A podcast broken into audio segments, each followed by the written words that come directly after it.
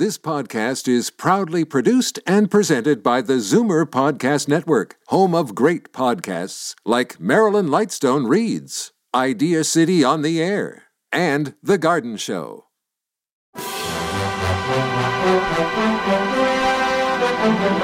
It's Zoomer Radio's Theater of the Mind with Frank Proctor. Open your mind as we fill your head with amazing thrills, chills, and laughs. Theater of the Mind. The best love programs from radio's golden age. Only on Zoomer Radio. Now, here is your master storyteller, Frank Proctor. Well, thank you, and welcome to the show. Both programs I've selected for tonight are rather shorter than most, so it gives me the opportunity to delve a bit more intensely into their histories than otherwise I would have time for. First to be aired tonight is a program from 1946, starring Basil Rathbone and Nigel Bruce. Of course, you know immediately that I'm going to be talking about Sherlock Holmes and Dr. Watson. The basic facts of Holmes are well known to nearly every literate person on the globe. He was the creation of Sir Arthur Conan Doyle and made appearances in 56 short stories and four novels.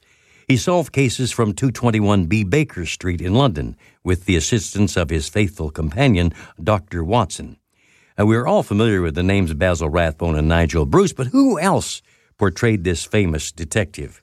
The radio recreations of Holmes began October 20th, 1930 when William Gillette, perhaps the greatest popularizer of Holmes, took the role to a new medium.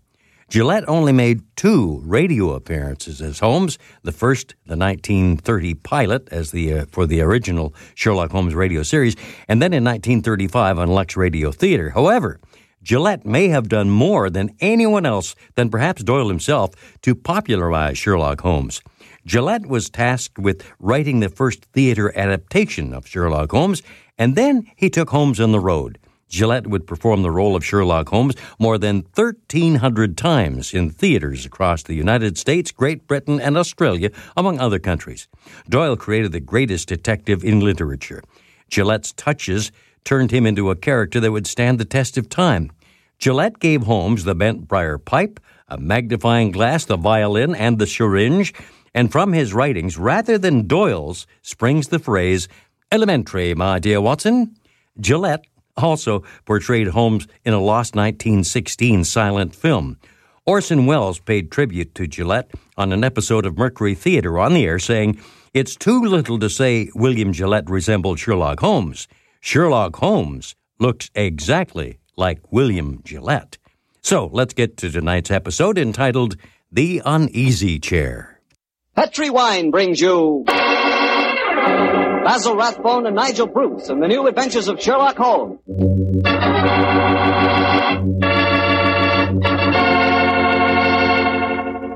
The Petri family, the family that took time to bring you good wine, invite you to listen to Dr. Watson tell us another exciting story about his old friend, that master detective, Sherlock Holmes.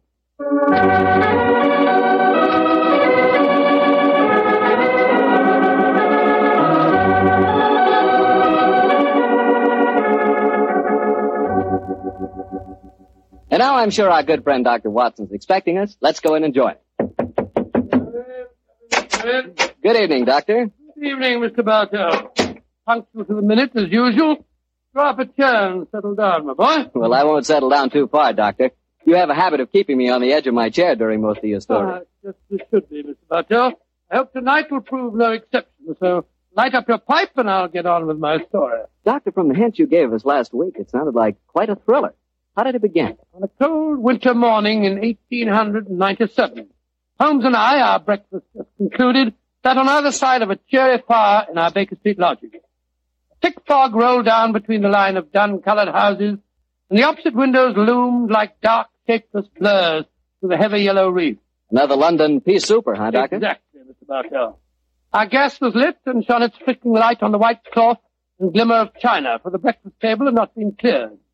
Holmes was busy cross-indexing his record of crime, while I was engrossed in one of Clark Russell's fine sea stories. Our morning was not destined, however, to be a quiet one. For shortly after 11 o'clock, Mrs. Hudson ushered a young lady into our room, A young lady, uh, young lady, I'm, I'm Dr. Watson, and, and this is Mr. Sherlock Holmes. How do you do, gentlemen? I must apologize for not giving my name to your housekeeper, but I have to be so careful. This is, we quite understand, my dear.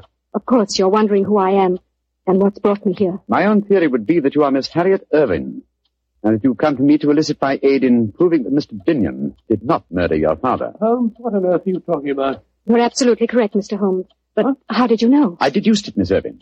You're wearing very new and extremely expensive mourning, presumably for the first time, since a few basting threads are still in evidence. You wear no rings, so evidently you're not in mourning for a husband.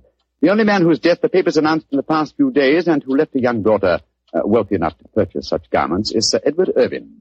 And since the police have already made an arrest, obviously wish me to uh, uh, disprove the police theory and intercede for young Binion. Mr. Holmes, you're wonderful. That's just what I want you to do. You will, won't you? Miss Irving, I've studied the newspaper reports very carefully. It would seem to me that Scotland Yard has uh, arrested the right man. Well, I'm very sorry, but I didn't read the newspaper reports. I haven't the faintest idea what you're both talking about. Then uh, let me bring you up to date, my dear fellow. And please correct me, Miss Irvin, if I make any mistakes. Now, three days ago, Sir Edward Irvin, the father of this young lady, was found stabbed to death in his study. Yeah, sorry to hear that. The only entrance to the study is through an anteroom, where his secretary had been sitting ever since Sir Edward was last seen alive. And the secretary swore that no one had entered or left the study. Secretary's name being uh, Binion, I suppose. Yes, under the circumstances, it's hard to see that any other arrest was possible. And yet I know he's innocent, Mr. Holmes. Oh, and how do you know that, Miss Irving? We were in love. We were going to be married. I don't care what the police say. A woman knows these things. Robert Binion did not kill my father. Did your father approve of the engagement? Well, no, not exactly. If one were- were to be exact, Miss Irving, uh, wouldn't one say that um, your father absolutely forbade the marriage? Yes, he did. And Inspector Lestrade assumed that was the motive for the murder. Well, sounds logical, I must say. Does your father have any other relatives living, Miss Irving? His brother, my Uncle Peregrine, uh, he lives a hermit's life in the country. We've seen very little of him in the last few years. Was he left anything under your father's will? No, I was the sole beneficiary. Please help me, Mr. Holmes. If you'll just talk to Robert, you'll know he's not guilty. Oh, there's no harm in talking to him, Holmes. After all, our old friend Lestrade handled the case, and he's made a good many mistakes in the past. Haven't we all, old chap? Well, Miss Irving, I'll do what I can, but I promise nothing. That's you, Mr. Holmes. Uh, where is your fiancé being held? At Scotland Yard.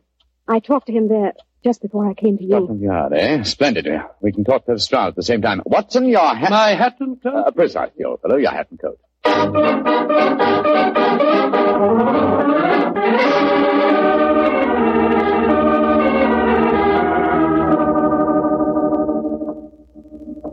So, Mr. Sherlock Holmes and Dr. Watson think they know more than the yard, eh? Hmm. Come over here to teach us our business, I suppose. Nothing of the sort, Lestrade. We came over here to make a few inquiries. I'll tell you, gentlemen, that you're wasting your time. Young Binion is guilty, whatever his young lady may say. Lestrade, Yes, Mr. Holmes? uh, what did the autopsy prove? Well, got a report of it here on my desk, but uh, it won't tell you nothing you don't know. Mm-hmm. Death was instantaneous, caused by some weapon like a long needle, a fine stiletto, or an ice pick, penetrating the brain at the base of the skull. And no such weapon was found in the room. Or on Mr. Binion. True, sir. But then he had the chance of disposing of it. Just the same, the murder weapon hasn't been found, has it? No, Doctor, but we'll find it. Don't you worry about that. I should like to talk to the prisoner if you don't mind. Well, of course I don't mind. He's in the uh, detention cell just down the corridors from here. Uh, follow me, gentlemen. Has he given you any trouble, Lestrade? Trouble? if all our prisoners were as quiet as him, we wouldn't need no guards, Doctor. Nice, quiet young fellow. Hard to realize he's a murderer. The fact that still has to be proven in court, Lestrade. A fact that is going to be proved in court, Mr. Holmes. Well, here we are at this cell.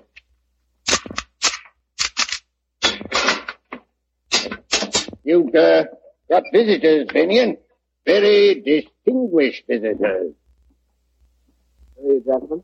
Uh, my name is Holmes, Sherlock Holmes, and this is my colleague, Dr. Watson. I'm sorry to see you in this plight, Mr. Mr. Sherlock Holmes. When Harriet did come and see you when she left you, I'm so glad. You'll get me out of this mess, I know you will. Even Mr. Sherlock Holmes can't get you out of this one, young fellow. Mr. lad. Binion, I promised your fiancée that I'd try and help you. My obvious course is to go to Sir Edward's house and examine the room in which the tragedy occurred. But before I do that, I'd like to ask you a question or two. Ask me any question you want to, sir. It was you who discovered the body, I understand. Yes, Mr. Holmes. Please describe the circumstances. Sir Edward was in his study. I'd been working in the anteroom adjoining. At five o'clock, I went in to say good night to him, and I found him slumped in his chair, dead, with blood streaming down the back of his head. Of course, I sent the butler for the police at once. Could anyone have entered that room without your knowledge? No, Mr. Holmes, I never left my desk. And there was no other entrance to the room save through my office. Well, how about the windows in Sir Edward's room? They were locked from the inside, Doctor. Oh, you don't need to worry. We examined the window ledges, not a mark. No one came in that way. Now, what is your theory of the murder, Mr. Binion? I haven't one, Mr. Holmes. I'm completely baffled. I'm certain that no one entered that room. Yet I swear to you that I didn't stab him. I can understand the police believing I did. Mm-hmm. Lestrade, I should like to examine the room in which Sir Edward was murdered. Well, easiest thing in the world, Mr. Holmes. I'll drive over with you if you like. His house is in Knightsbridge. Oh, you needn't bother, Lestrade. We can, we can quite well go by ourselves. eh? Oh, not a bit of it, Doctor. I'd like to come with you. Oh, why, Lestrade? You're, you're convinced Mr. Binion is guilty, are you? Won't you, uh, won't you be wasting your time? Not me. For once I know you're on the wrong side of a case, Mr. Holmes, and I want to be there and see your faces when you find it out.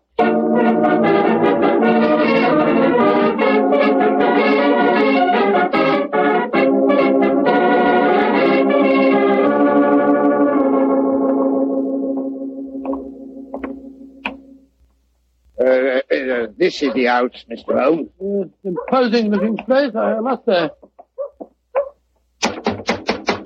Imagine, Lestrade, that you still have a police guard inside. Oh, yes, Doctor. There's been a sergeant guarding the dead man's room day and night. Uh, we uh, still haven't found the missing weapon, you know. Yes, gentlemen. I'm Inspector Lestrade of Scotland Yard. We uh, wish to examine the house. I must see your identification, sir. What are you talking about? I've been in and out of this house half a dozen times. I have my orders, sir. Oh, very well. Is Miss Irvin at home?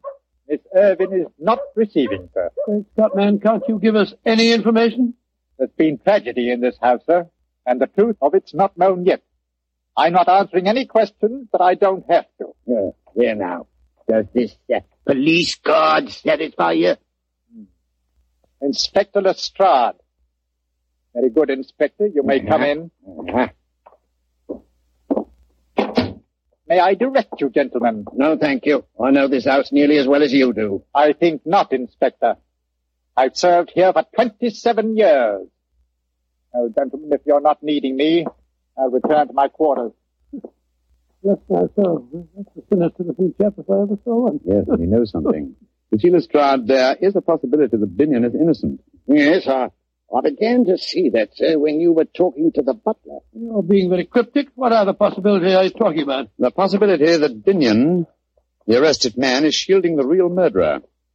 And whom would he be most certain to shield? You mean his fiancée, Miss, Miss Irvin? That's right, old fellow. What? Huh, here we are. Uh, this is the anteroom where young Binion worked. And that door there leads into the study where Sir Edward was found. Nothing been touched, of course, since the discovery of the crime. Oh, no, Mr. Holmes.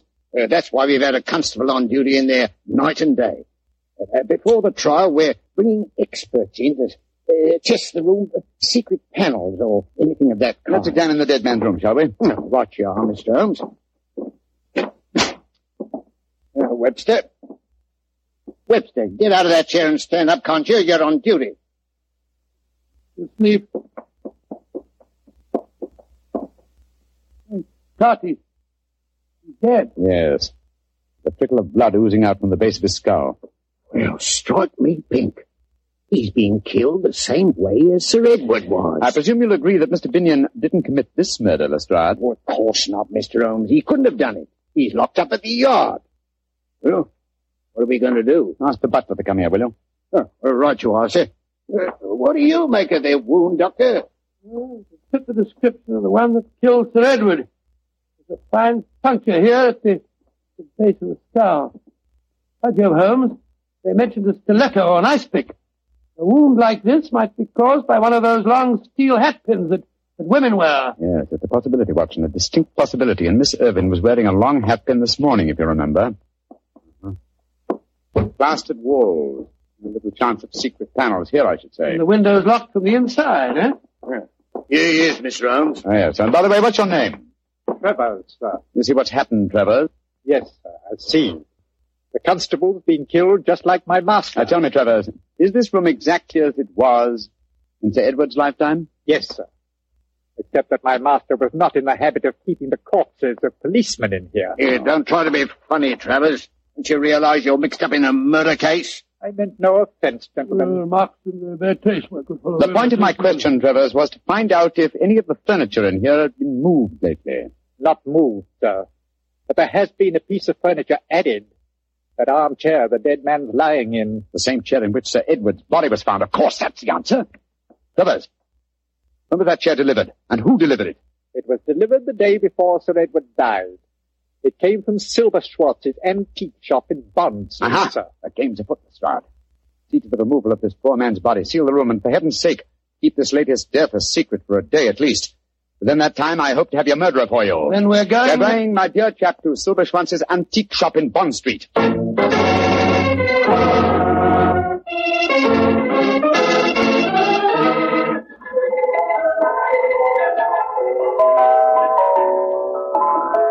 Those old music boxes are quite charming, Holmes, aren't they?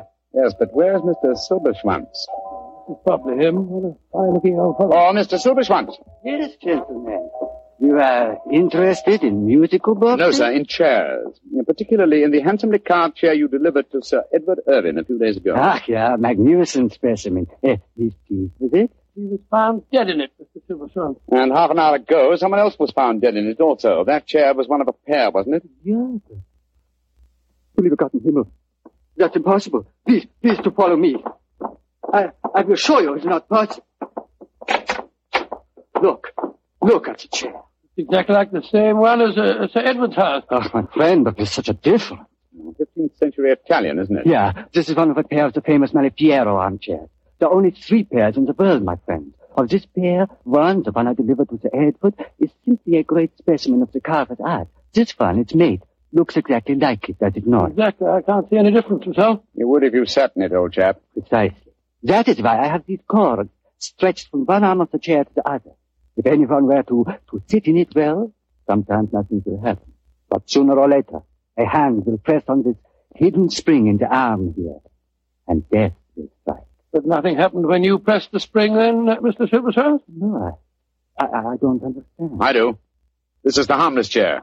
The lethal one was sent to Sir Edward. He sat in it, accidentally pressed the spring and drove the fatal needle into his brain. Just as that poor constable did today. Sir Edward bought both chairs, I presume. Yeah, I would not show it. No, it's uh, separate. Then why didn't you deliver both at the same time? He was afraid of the dead liver. He asked me to, to keep it here until he found a safe place for it in his home. Mm-hmm. And some devil switched the arm cord from the fatal chair to the harmless one, so that you delivered death to Sir Edward. There is a subtlety in this crime worthy of the fiendish maker of the chairs himself. Silver Schwartz, Yeah, mein Herr. didn't Malapieri die of being tricked into seating himself in one of his own chairs? Yeah, yeah, he did. Ah, poetic justice. I'm much obliged to you, Silver Schwartz. Now I think I know how to trap our killer.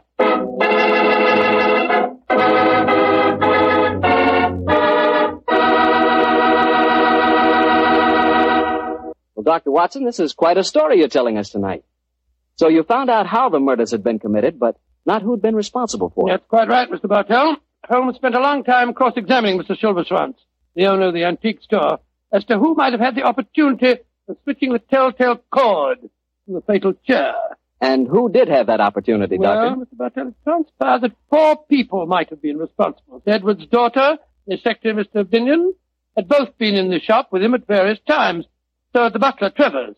The fourth suspect was Sir Edward's eccentric brother, Peregrine, who it appeared had dropped into the shop the day after the purchase had been made. With this last information, Holmes became very excited and launched into eager preparations, which ended a few hours later when we found ourselves disguised as furniture removers, driving a van along a quiet country lane near Dorking as we approached the house of Sir Edward's brother, Peregrine. There's the house, Watson. Ramshackle looking place, isn't it? Yes, extremely so. Why are you so morose, my dear chap? You've hardly spoken a word on our drive Well, down you never here. tell me anything. Why are we trundling off into the wilds of the country disguised as furniture removers and carrying the harmless chair with us. Surely the reason is transparent, old chap? Yes, it's just about as transparent as doff stocking full of hot tripe. Oh, my dear Watson. Surely it's obvious that we're up against an extremely cunning murderer. Now, what advantage accrues to him in using the Malipiero chair? An alibi, of course. He's nowhere near the place where the murder happened. Precisely. Apply your logic a little further. Three of the suspects, the daughter, Mr. Binion, and Travers, the butler, live in the house and would almost certainly have been present at the time of death. Therefore, who gains most by such an alibi? Well, the, the brother, Peregrine. Elementary, my dear Watson. Now you see why we trundled off into the wilds of Dorking. Well, that must be Peregrine standing up at the porch. You see, he's a funny-looking fellow. Oh, my lead, Watson. Good afternoon, Governor. You, uh, fellows must have come to the wrong house. Uh, you were Mr. Peregrine Irvine, ain't you, Governor? Yes. And we come to the right house. All right, all right, all right. Come on, Bertie, give us a hand. Uh, right you are, Alfie. What, what the devil are you unloading an armchair? Come on, get on there? Charlie. You drop it on my foot, Bertie. Look at Easy does it. Come on, Bert. That's I got right. it, Alf. I got it. All right. Let her down easy now on the porch here. There you go. That's it. Ah. Give me the crickets. Ain't that a pretty chair, Governor? Bertie and me was admiring it on our way down here. Cool, blimey, you know, off a nice chair. Who told you to bring it here? Orders, Governor. Mr. Silver Snitch, or whatever his name is, told us your brother didn't want the chair and said as how uh, we was to bring it to you. But my brother's dead. Mr. Silver Snitch said uh, he, he gave the order before he died. Why don't I sit down in it, Governor? Oh, well, of course not, of course not. Cool, lummy. Bit of all right, isn't it? Look at him laughing. Who wish me old Trouble and Strife could see me now? Trouble and oh, strife. Yeah, yeah. Trouble and Strife. That's my wife, Governor. Here, sit down yourself, sir. Come on, go on, sit down, try it. Go on, go on, Governor. Take the weight off your plates of meat. What barbaric jargon do you speak? What on earth are plates of meat? Plates of meat is feet, Governor. That's rhyming slang. That's right, that's right. Rhyming slang. Go on, sit down in it. Go on. Oh, I'd very well. Ah. There now. Ain't that comfortable? Yeah, Go on, run your hands over the arms, Governor. Ain't that carving pretty? Ain't it just ducky? Yes, yeah, yeah, yes, it is. But, but I don't want the wretched thing. There's been some mistake. Uh, so you'd better take it back to London and tell them to sell it. I, I don't want anything of my brother. Jumping Jehoshaphat. Don't see where you don't want to sit in a nice chair like this, Governor. But you, you're the one that gives the orders around here. Come on, Bertie. Come on, get your back into it. Eh, all right, Alfie. Let's get back in the van. All right, Yeah, come on. Alfie. Away we go. Made the trip for nothing. Oh, bless you, old Governor. We don't worry about that sort of thing, do we, Bertie? Of course not, Alfie. We had a nice drive in the country anyhow, didn't we? That's right. Let's get these old horses going. Good day, Governor. Uh, good Right, day. Governor. Good. That was a false trail, Holmes. Obviously, he knew nothing about the chair. He thought it was perfectly harmless. And, uh, as indeed it was. But the murderer would have thought it fatal. I've slipped up in my reasoning somehow, confound. Oh, but of course. Oh, what a fool I am. We must get back to London as fast as these tired nags can take us. Come on, get up there. Get up. Well, what's the next move, Holmes? Back to Sir Edward's house and the staging of a little drama that I'm sure will give us the final answer to this problem.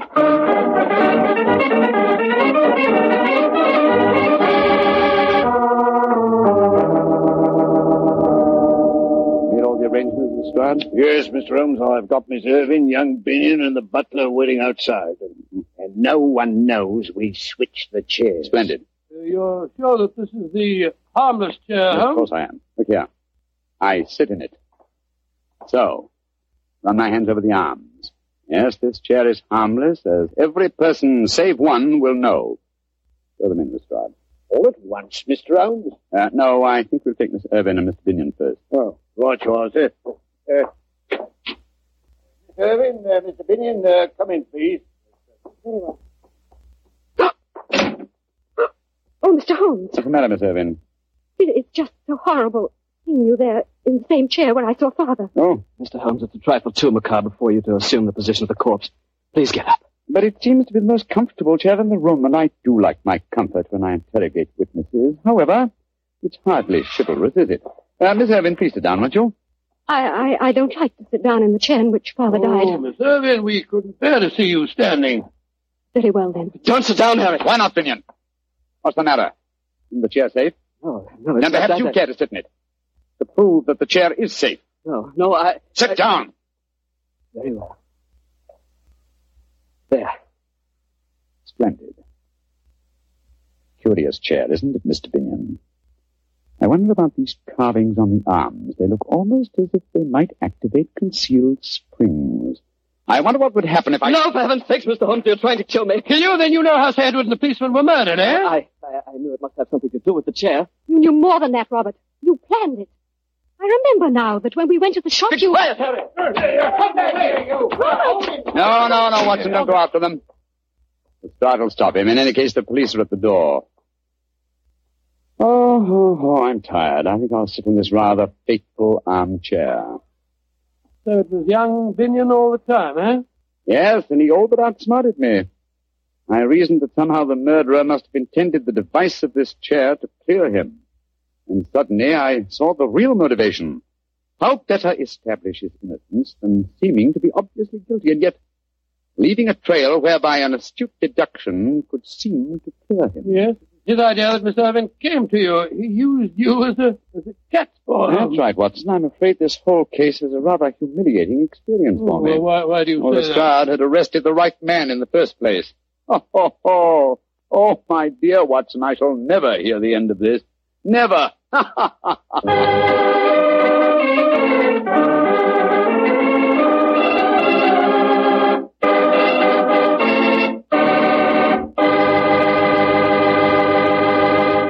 As usual, Doctor, that was a swell story.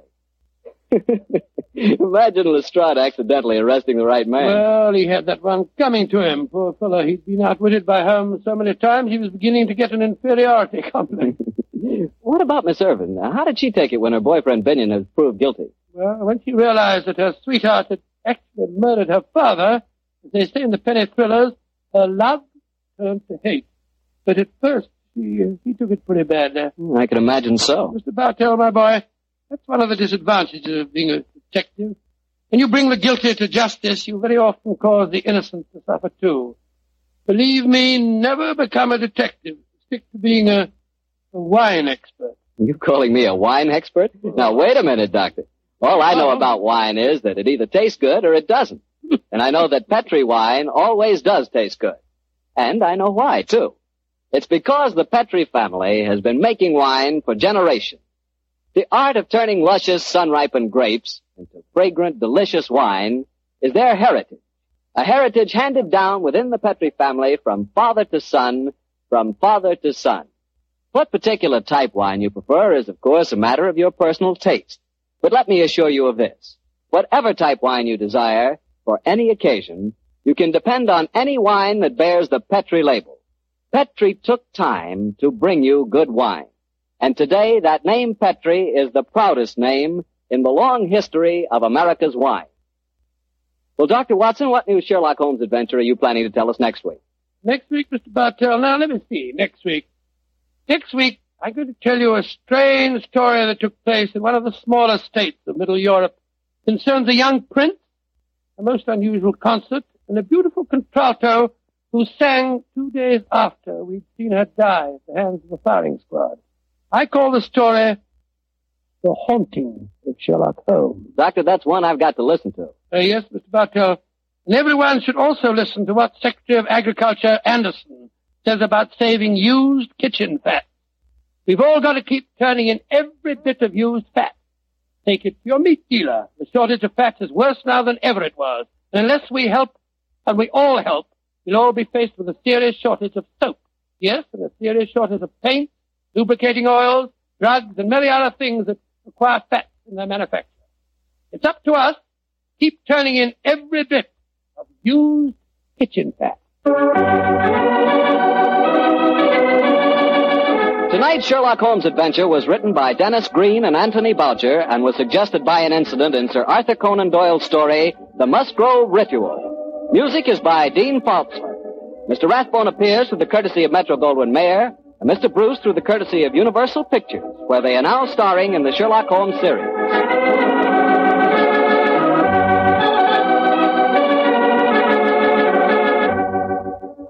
The Petri Wine Company of San Francisco, California, invites you to tune in again next week, same time, same station. Sherlock Holmes comes to you from our Hollywood studio.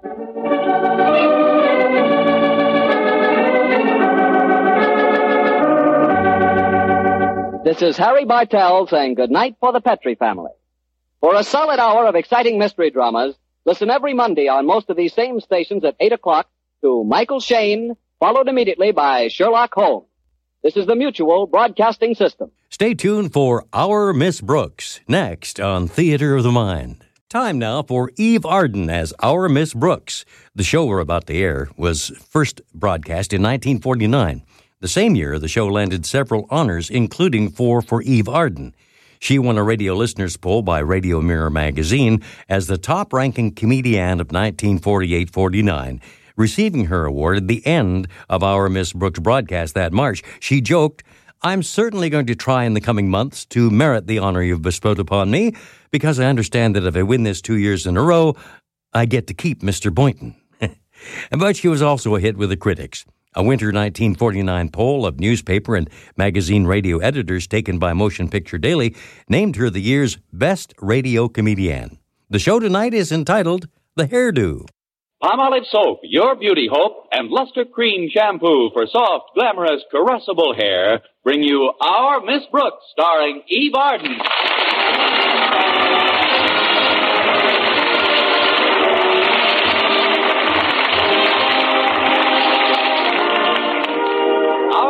Brooks, who teaches English at Madison High School, is as sociable as the next teacher, especially if the next teacher happens to be Mr. Philip Boynton. But unfortunately, Mr. Boynton, who teaches biology at Madison, is uh, a rather shy individual.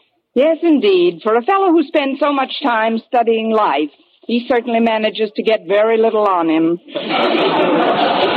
of course, there are rumors around the school that I'm that way about Mr. Boynton. Now, I don't know exactly what that way means, but if feeling that way means feeling this way, then I guess I'm that way about Mr. Boynton. Anyway, last week he accepted my invitation to invite me to the faculty dance Saturday night. And so bright and early Saturday morning, I asked one of my pupils, Walter Denton, to drive me down to the beauty parlor in his jalopy. Unlike the new Hudson, Walter's car isn't one you step down into. His car, most people back away from. It's a very streamlined little job. No windows, no top, and no windshield. All in all, it's the coldest hot rod in town. If it's too cool for you, Miss Brooks, I can put up the top. The top? Where is that? In the back on the floor. thanks, Walter. It doesn't matter how my hair looks now. Antoine will change me into something believable. I appreciate your giving me this lift today, Walter. Oh, it's a pleasure, Miss Brooks. A pleasure and a privilege because I'm so fond of you both as a person and a teacher. You know, that's one thing about Madison High. They sure got some wonderful teachers. Now take Mr. Boynton. Granted. He sure is tops. I ran into him the other night at the movies. Incidentally, he was with another member of the faculty, Miss Enright. Please, Walter, not so soon after breakfast. oh, I forgot. You and Miss Enright aren't exactly stuck on each other. That, Walter, is an understatement. Now let's just forget about her, shall we? Sure, I'll be happy to forget about her. I never think about her much anyway. Fine. Walter. Yeah? Was she sitting close to Mr. Boynton? Who? The lady we decided to forget about. Well, I can practically give you a blow by blow because I sat right behind him in the movie. And what's your report, G2? Nothing. Nothing? They were so dull I spent half my time watching the picture. You should have asked for your money back. Of course, she did whisper a couple of things into his ear, but I couldn't hear what they were very well. She has a funny way of purring when she talks. There's nothing funny about it. To her, purring comes naturally. of course, she tried to hold Mr. Boynton's hand once or twice, but she didn't quite make it. Why not? Most of the time, he had it in a bag of popcorn. well, it would serve her right if she got salt all over her manicure. Here's the beauty parlor, Walter. Uh, would it be convenient for you to pick me up in a couple of hours? Oh, sure, sure. I gotta get a haircut anyhow, and I usually go to Barney's barber shop right down the street. I was thinking of getting a butch haircut this time. Well, from what I've seen of the kids who get their hair cut at Barney's, he can butch up any kind of a haircut.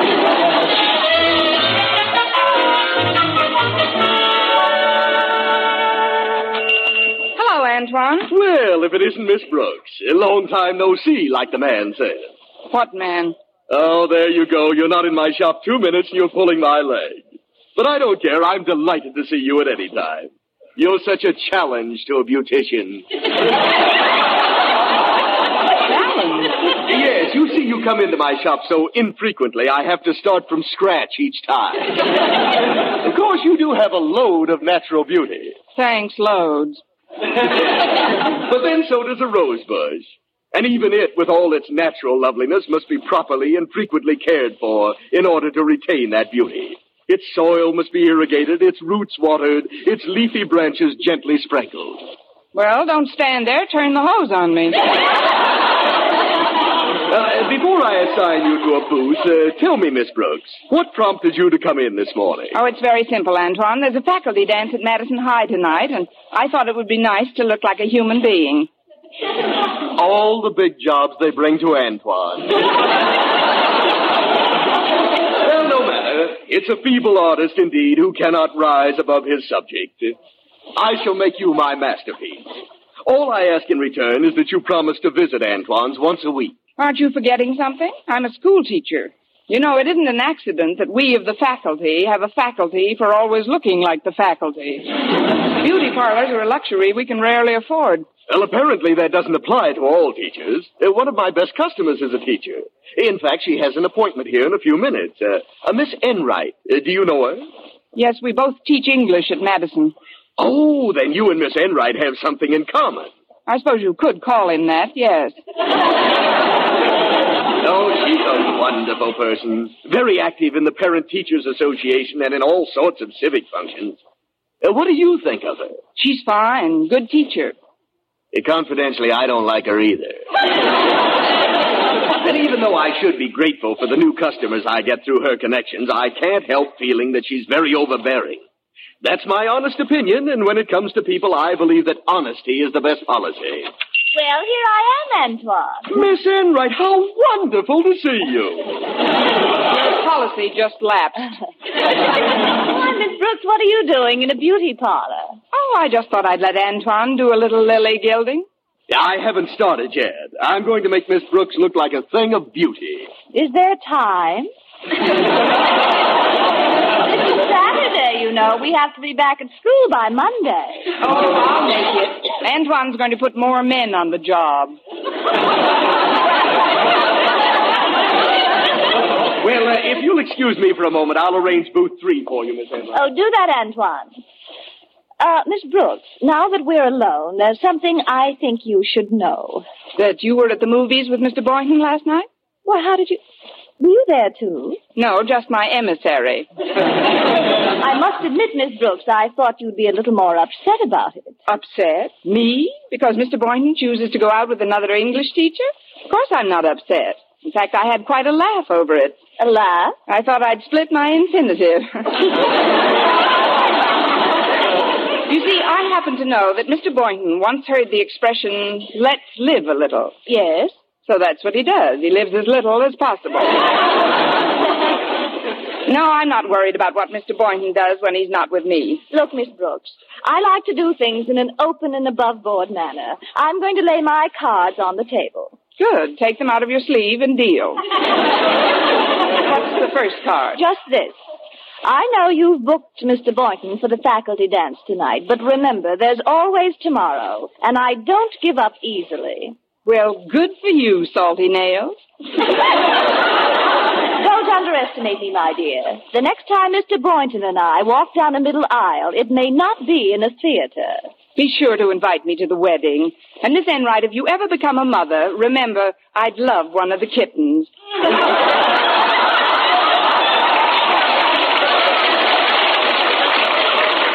Ready for you now, Miss Enright. Yes, coming, Antoine. I'll see you and Mr. Boynton at the dance, Miss Brooks. I'll be looking forward to it with considerable revulsion. Oh, oh, booth three. Here it is. Uh, sit right down here, Miss Enright. Antoine, before you do anything for me, I want you to take care of Miss Brooks. Uh, but your appointment. I'll was- wait. There's a certain way I want you to take care of Miss Brooks. First of all, I want you to comb her hair up in back and give her bangs in front. But that wouldn't suit her face at all. Exactly. Then I want you to be sure and see that she's got pounds of makeup on. Plenty of rouge, eyeshadow, everything. But she won't like that. Neither will Mr. Boynton. I know the type. And whatever you do, don't let Miss Brooks look into a mirror. Tell her, uh, tell her to wait for her first reaction from a member of the opposite sex. But Miss Enright, suppose she doesn't want me to. She'll agree to anything you suggest. She knows you're an expert beautician. Well, then how can I betray her faith in me? I'd feel like a traitor. A despicable traitor. Antoine, dozens of women patronize this shop at my suggestion, and at my suggestion they go elsewhere. Now, are you going to give Miss Brooks the works or not? Well, Benedict Arnold made a nice living for years.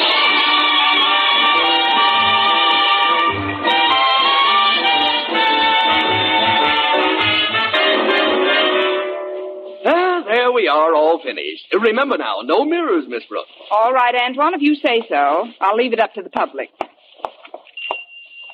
Oh, there's Walter parked as usual right in front of a fire plug.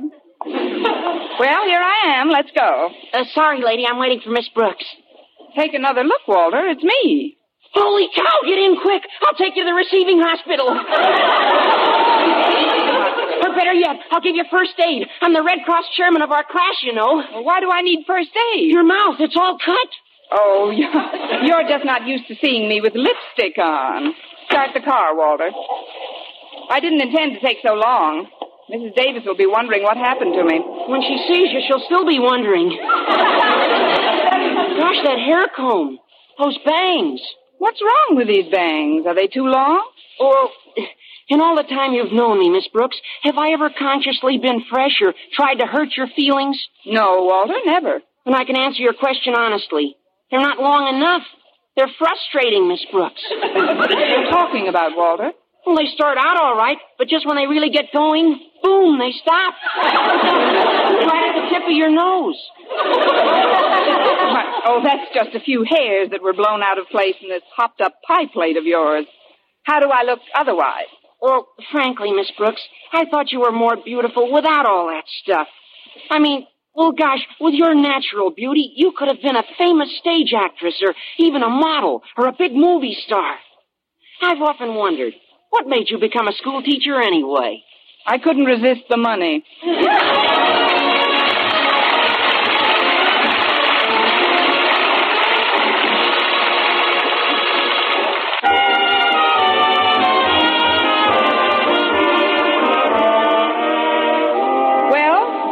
took me home from Antoine, and as my new bangs and I entered the front door, my landlady, Mrs. Davis, came out of the living room.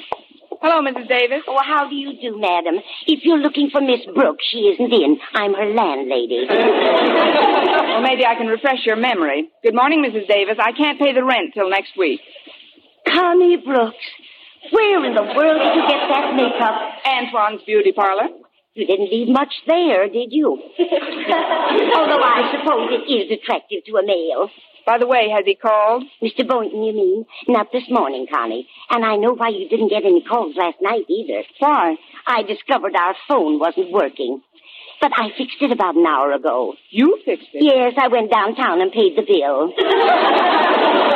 you know, Connie, as one gets used to your new look, it's not half bad. Well, I should hope not. After spending three hours in a hot booth, the least I can expect. I'll get it. Hello?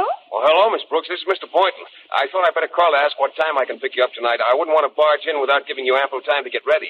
Oh, you can come over any time, Mr. Boynton. It never takes me more than a few minutes to fix up. Well, then I'll be over about seven. Uh, you know, I tried to reach you several times last night, but your phone was out of order. Yes, I just heard about it. I was quite disappointed when you didn't answer, but while I was combing some new white mice I've acquired, Miss Enright dropped by and asked me if I wanted to go to the movies. What did you do with the other mice? Where did you go after the movie? Ice cream parlor? Oh, no, I was full. The popcorn's very good at the Paramount. Yes, I know. Don't they have a slogan that goes, if it's Paramount Picture, it's the best popcorn in town? I, I don't know about that, Miss Brooks, but this wasn't a Paramount picture. It was an independent. It was about some girl with a lot of money who wants her sweetheart to quit being a poor songwriter and work in her father's doorknob factory. Does he? No, but he writes a big hit song after they separate, and when he's got as much money as her father, he asks her to marry him again, and this time she says yes. I can't understand it. Me either.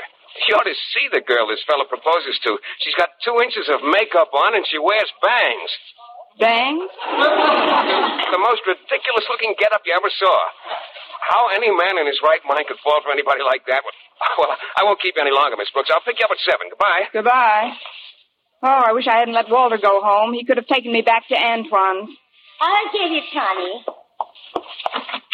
Well, Osgood Conklin, how is Madison's handsome principal today? Uh, fine, Margaret, fine. As you know, my wife's preparing all the refreshments for the dance tonight, and she wondered if you'd be kind enough to help her out with a few sandwiches. Why, of course, Osgood. Shall I make the same kind of sandwiches I did last time? White fish and peanut butter. No, no, thank you. I've brought some Hello, things. Mr. Conklin. Miss Brooks has been to the hairdresser's, Osgood. Doesn't she look interesting? Well, uh, I really don't know. It's hard to tell. I, I can see you all right, Miss Brooks, but how in the world can you see me? Oh, it's easy, Mr. Conklin. I just blow a little, and there you are. As a matter of fact, I've got to get back to the beauty parlor right away. Do you think you could give me a lift? I suppose so, Miss Brooks. And Mrs. Davis, you'll find the ingredients for the sandwiches in this package right here. All right, Osgood. I'll get started right away. See you later, Connie. Goodbye, Mrs. Davis. Well, come along, Miss Brooks. I'll drop you off. White fish and peanut butter?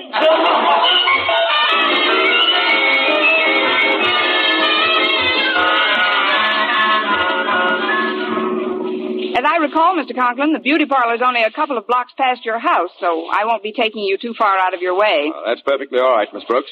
I hope you'll forgive me for seeming so taken aback when you first came in, but, well, you did look quite unlike a school teacher.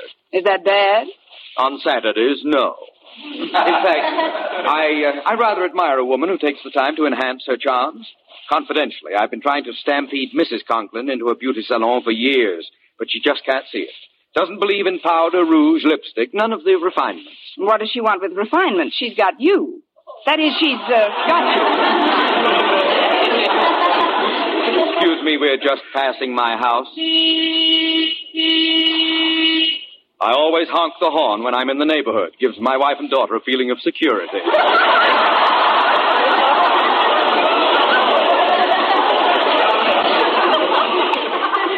but as you just said, Miss Brooks, she's got me. That's the trouble.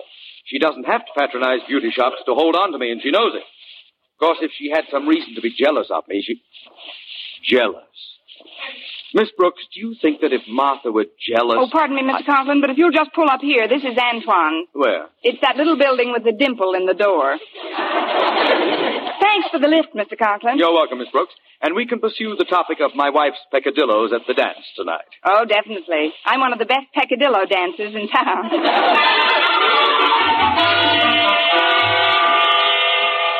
Well, that does it, Miss Brooks. Am I completely plain again, Antoine? If you were any plainer, you'd fade right into the woodwork.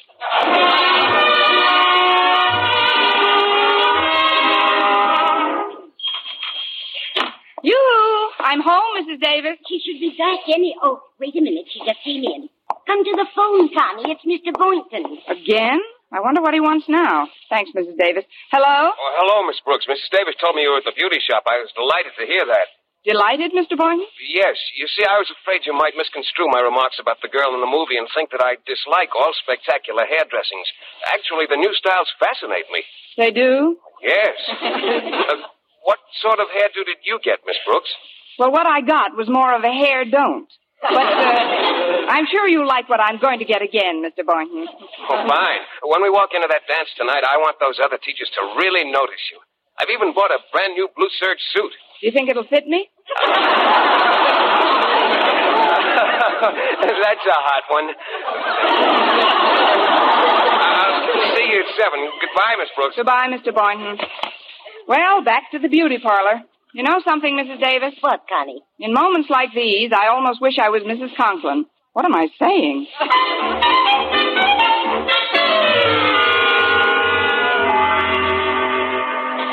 I'll have to be going down to the gym now, Martha. I want to see if it's fixed up properly for the dance tonight. Very well, dear.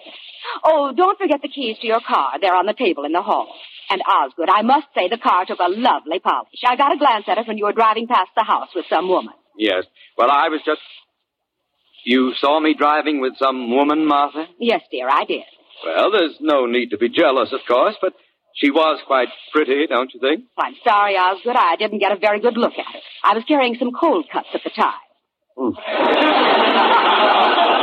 If you must know, she was gorgeous. The cold cuts were quite popular last year. Don't evade the issue, Martha. Who was that woman you saw me with this morning? Oh, I know that. That's a hot one. I repeat, who was that woman, Martha? What woman? Oh, in the car with you. Well, really, Osgood, you drive so many women from the Board of Education This around. This one I- wasn't from the Board of Education. Far from it. Oh, please, dear. You're leaning against the potato salad. Why don't you admit it, Martha?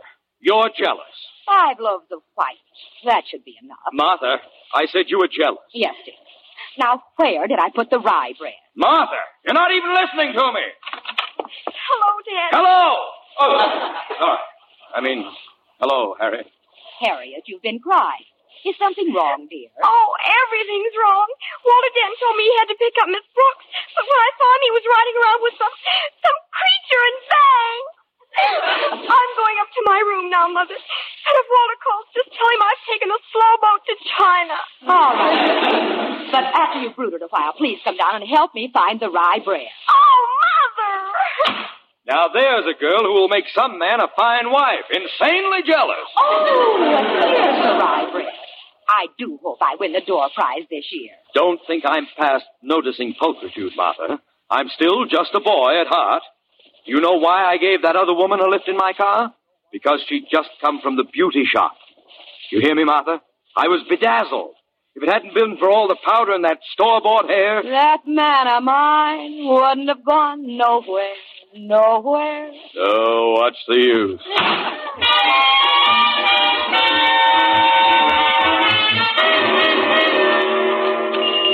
Hello again, Miss Brooks. Tilly, prepare booth number four.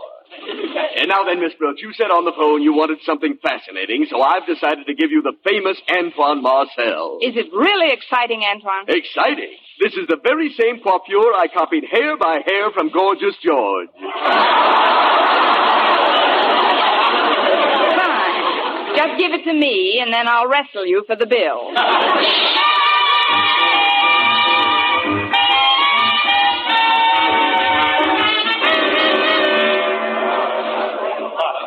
Well, this ought to be a very successful dance, Miss Brooks. Quite a few people in the gym. Yes, indeed, Mr. Boynton. And at the sound of the next voice, there will be one people too many. Oh, there you are. Good evening, Mr. Boynton. Uh, good evening, Miss Enright. The next number is a waltz, Mr. Boynton. Is it? Yes, and I'm just dying to waltz. Well, you do that. Mr. Boynton and I will be right behind you. Oh, look who just came in. It's Mrs. Conklin, isn't it? Oh, yes, but in a backless evening gown and an upswept hairdo. And I thought I was overdone. Alongside of Mrs. Conklin, I look like Carrie Nation after a bad night. Hello, everyone. Oh, good evening, Mrs. Conklin. Hello, Mrs. Conklin. Don't let me scare you. I, I got myself up like this to teach Osgood a lesson. I wonder what he'll say when he sees me. Well, you won't have to wait long to find out. He's coming over now. Uh, hello, folks. I. Oh, I see we have a newcomer in our midst, and a very charming one at that. Osgood Conklin at your service, Miss. Uh, Miss. It's Mrs. Uh, Mrs. Conklin. Well, I'm delighted to make your. Mrs. Conklin. Hello, Osgood. Ma! What in the world? Your hair, your, well, if that is, your face is, of all the... You look lovely, my dear.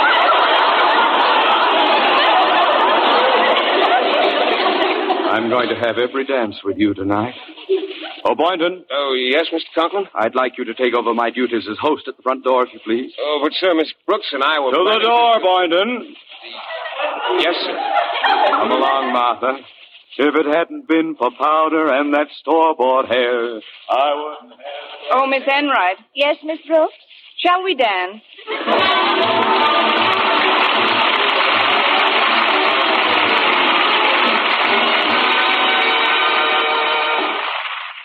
Well, Mr. Boynton got away from the door just in time to ask me for the last half of the last dance. You look lovely tonight, Miss Brooks. I, I feel I put you to a lot of trouble today. Oh, it was nothing. Of course, I did lose about five pounds, but it was mostly around the scalp. Attention, attention, please. Ladies and gentlemen of the faculty, it is my pleasure at this time to announce the winner of the door prize. She is none other than our Miss Brooks. Congratulations, Miss Brooks. Thank you, Mr. Conklin. Now, I know you're all anxious to find out what the door prize is. Well, I have here a ticket, Miss Brooks, entitling you to one free treatment at Antoine's Beauty Parlor. Mr. Conklin, would you tell me one thing? What's that, Miss Brooks? Is this for putting on or taking off?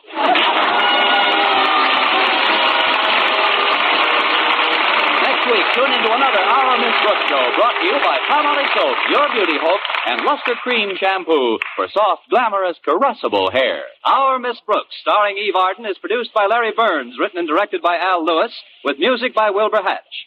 Mr. Boynton is played by Jeff Chandler, Mr. Conklin by Gale Gordon. Others in tonight's cast were Jane Morgan, Dick Crenna, Gloria McMillan, Mary Jane Croft, Frank Nelson, and Margaret McDonald.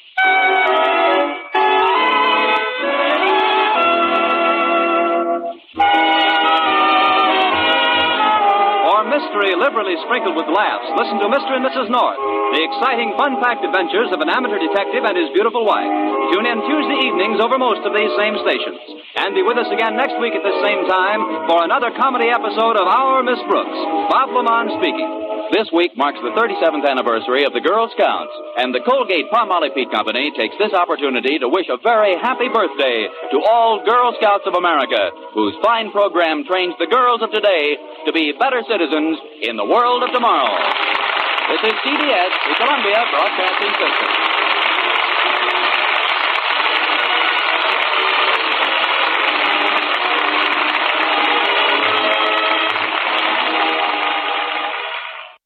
Thank you for listening. Tomorrow night, we wrap up the week with Dimension X, followed by Burns and Allen.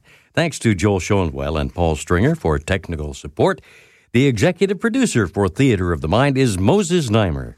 I'm Frank Proctor. Have a great night. This podcast is proudly produced and presented by the Zoomer Podcast Network, home of great podcasts like Marilyn Lightstone Reads, Idea City on the Air, and The Garden Show.